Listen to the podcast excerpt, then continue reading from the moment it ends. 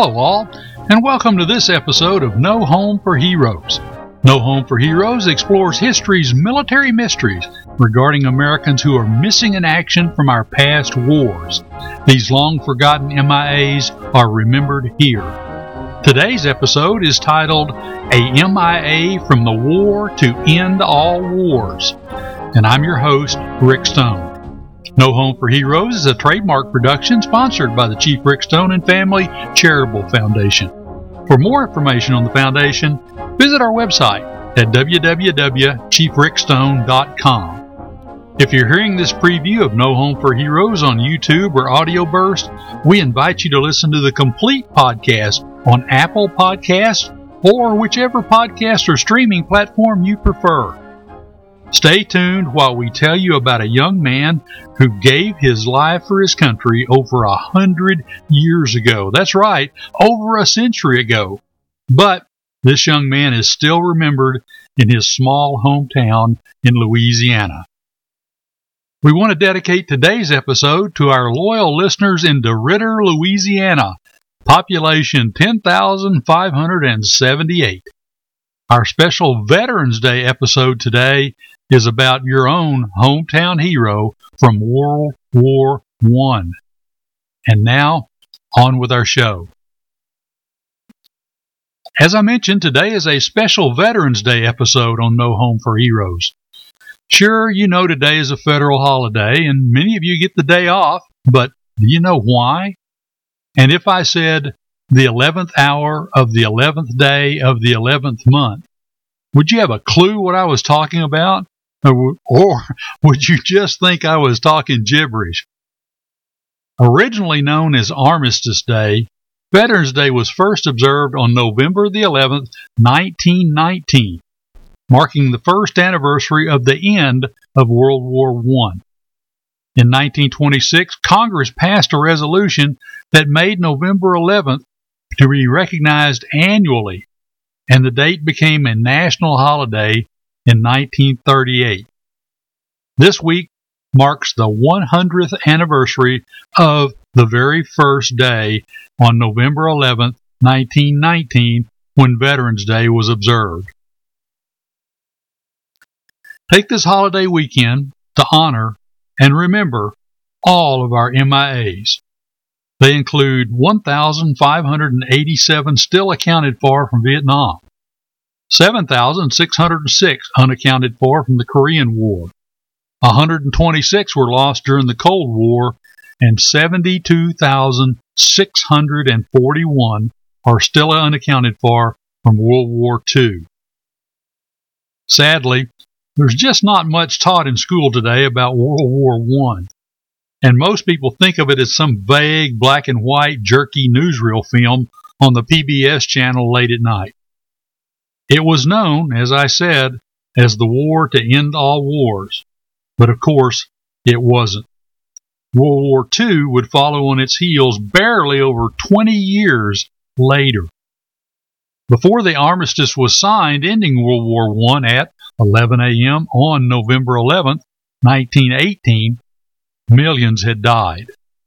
And now, over a hundred years later, 3,350 American servicemen and servicewomen remain missing from that war to end all wars. Today's story is about just one of these missing American heroes from World War I. He gave his life to make the world safe for democracy, as then President Woodrow Wilson was once quoted as saying.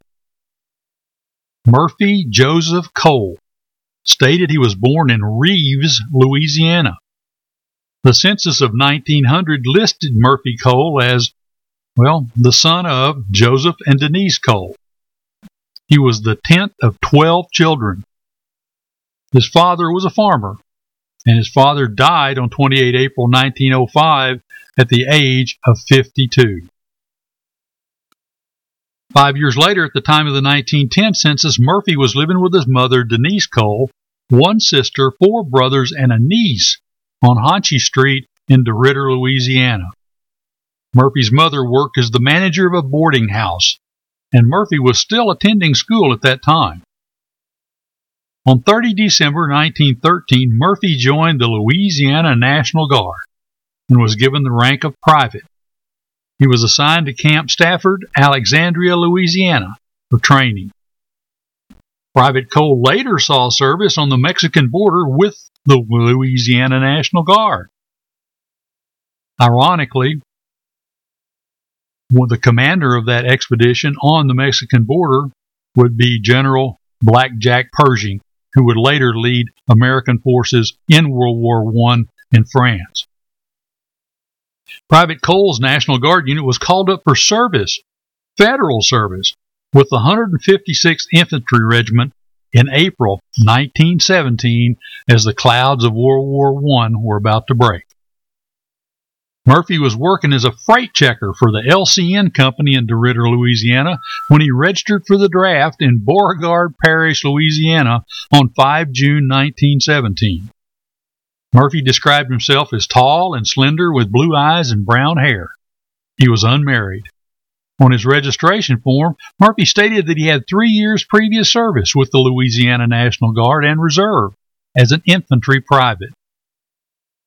Private Murphy turned 26 on 29 November 1917, and as a birthday present, he was promoted to corporal the very next day. Murphy formally enlisted as a regular United States Army on 6 May 1918, and he was rushed to France on board a British hospital ship named the HMHS Navassa. Sometime between December 17th and 1917 and May 1918, Murphy reverted back to his rank of private for reasons that are not included in his medical record or his official military record. On the passenger list of the Navassa, Private Cole was listed as a member of the Camp Beauregard June Auto Replacement Draft Infantry. I truly don't know what that description really means today, but it was a real mouthful then and it is now. At that time, he was assigned to the 156th Infantry Regiment, and the Navassa sailed from New York Harbor on 12 June 1918. Once he arrived in France, Private Cole was designated as a replacement to be sent to units already deployed in France. And on 7 July 1918, Private Cole was transferred to H Company, How Company, 23rd Infantry Regiment, 2nd Division. The Second Battle of the Marne, which was held from 15 July through 6 August 1918, marked a major turning point in the fight on the Western Front in World War I in 1918. The first phase of the battle had been the German Champagne Marne offensive, which had begun on 15 July. The attacks east of Rheims had met with little success, but the attack to the west by the German 7th Army had advanced four miles, which was quite an advance in World War I era structures. The advance created a beachhead on the southern side of the Marne River. At its greatest extent, the German salient reached from Soissons in the northwest to Chateau Thierry in the southwest corner, and then east along the Marne River. One positive result of the earlier German successes had been the appointment of Ferdinand Foch as the overall commander in chief on the Western Front. A French general, Ferdinand Foch, would later also gain notoriety or become infamous during the Second World War as well. But even before the German offensive on the Marne River, he had been planning a massive counterattack in the area. This was to involve four French armies attacking all around the salient that had been created by the German army. His attack plan involved a truly allied effort with French, American, British, and even Italian divisions involved. It would also be a major American battle. The American 1st and 2nd Division, the 2nd Division including newly arrived Private Cole, were assigned to the 10th Army, while the 6th and 9th Armies each contained three American divisions. These were massive formations containing 28,000 men each, making them twice the size of their British, French, or German equivalents. The attack was planned to be supported by over 350 brand shiny new Allied tanks. The main attack was launched on 18 July with 14 divisions from the 10th and 6th Armies. All around the line, the Allies advanced between two and five miles. That night, the Germans were forced to retreat back across the Marne River. The rapid Allied advance threatened German communications within the salient and even offered a chance of trapping the German troops around Chateau Thierry. Faced with this massive Allied counterattack, the German general, Ludendorff, ordered his troops to pull out of the salient to form a new defensive line. The new line began to take shape on 3 August. On 6 August, the Americans probed the new line and were repulsed. That failure ended the American offensive. The Marne offensive marked a key turning point in the fighting of 1918.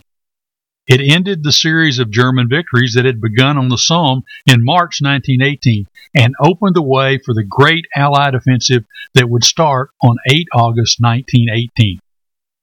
German General Ludendorff's greatest gamble to end the war before the full strength of the American army could be deployed in France had failed. The German defeat marked the start of the relentless Allied advance, which culminated in the armistice with Germany about a hundred days later. Sadly, Private Murphy Cole would not be around to see peace finally reign across the muddy battlefields of World War I on November 11th at 11 a.m. The specific circumstances of Private Cole's death are not included in his currently available military records. According to the Beauregard, Louisiana Parish Library, Private Cole, quote, died as a result of a direct hit by an artillery round, end quote. All of the available records state that Private Cole was simply missing in action or an MIA on 18 July 1918. Other than that brief library note, there's no indication in any other available record of exactly when or where Private Cole received the wounds which ultimately caused his death or what these wounds were. If he was not completely obliterated by combat trauma, it is likely that Private Cole would have been first evacuated to a battalion aid station or a field hospital located behind the front lines if he expired there, he no doubt received a hasty burial before being later moved to a larger cemetery. The fact that Private Cole was a member of his company for only 11 days before his death supports the premise that his appearance was not well known by his company mates, and this certainly would have complicated any identification of his body after his death. In this case, Private Cole would probably have simply been interred as a, quote, unknown, end quote. A preponderance of the evidence indicates that Private Murphy Joseph Cole died of wounds he received on 18 July 1918. This date coincides with the known actions of his company during the Second Battle of the Marne. Americans killed during the Second Battle of the Marne were later congregated in the designated American cemeteries nearby and were ultimately loot, loot well, they weren't looted. They were ultimately moved to the Marne American Cemetery and Memorial in Belleau, France, near the battlefield where Private Cole fell. The names of 1,060 soldiers missing in action are inscribed on the cemetery chapel's walls. Of those names, the name of Private Murphy J. Cole is inscribed. There are 2,288 burials in the Marne American Cemetery. 251 of these burials contain unknown remains. Our researchers here at the Foundation believe that Murphy was interred under one of the crosses in that cemetery, which reads, quote, Here rests in honored glory an American soldier known but to God. End quote.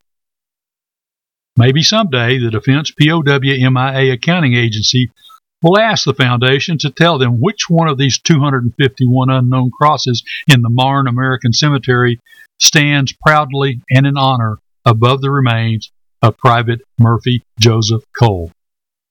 What a wonderful Veterans Day honor that would be someday to help bring Murphy home to his family in Louisiana.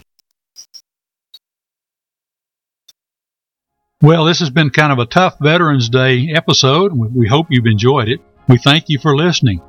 Today's episode was from case number 0387 of the investigative case files of the Chief Rick Stone and Family Charitable Foundation.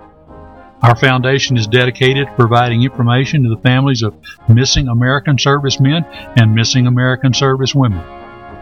We hope you've enjoyed today's episode, and we invite you to check out all of our other episodes on Apple Podcasts or whichever podcast platform you prefer. We have now posted over 40 different original episodes of History's Military Mysteries Missing in Action. These over 40 episodes have been posted for you to access and enjoy. As always, we greatly appreciate your comments, and a special link is available for you to contact us on our website at www.chiefrickstone.com. Well, you know, we have about four, maybe five more episodes of No Home for Heroes planned for 2019 before taking a hiatus and embarking on a different adventure. So don't miss our next exciting true episode about one of our missing American heroes. Until next time, be careful, be safe, and wishing you fair winds and following seas, I'm your host, Rick Stone, reminding you that poor is the nation that has no heroes, but shameful is the nation that, having heroes, forgets them.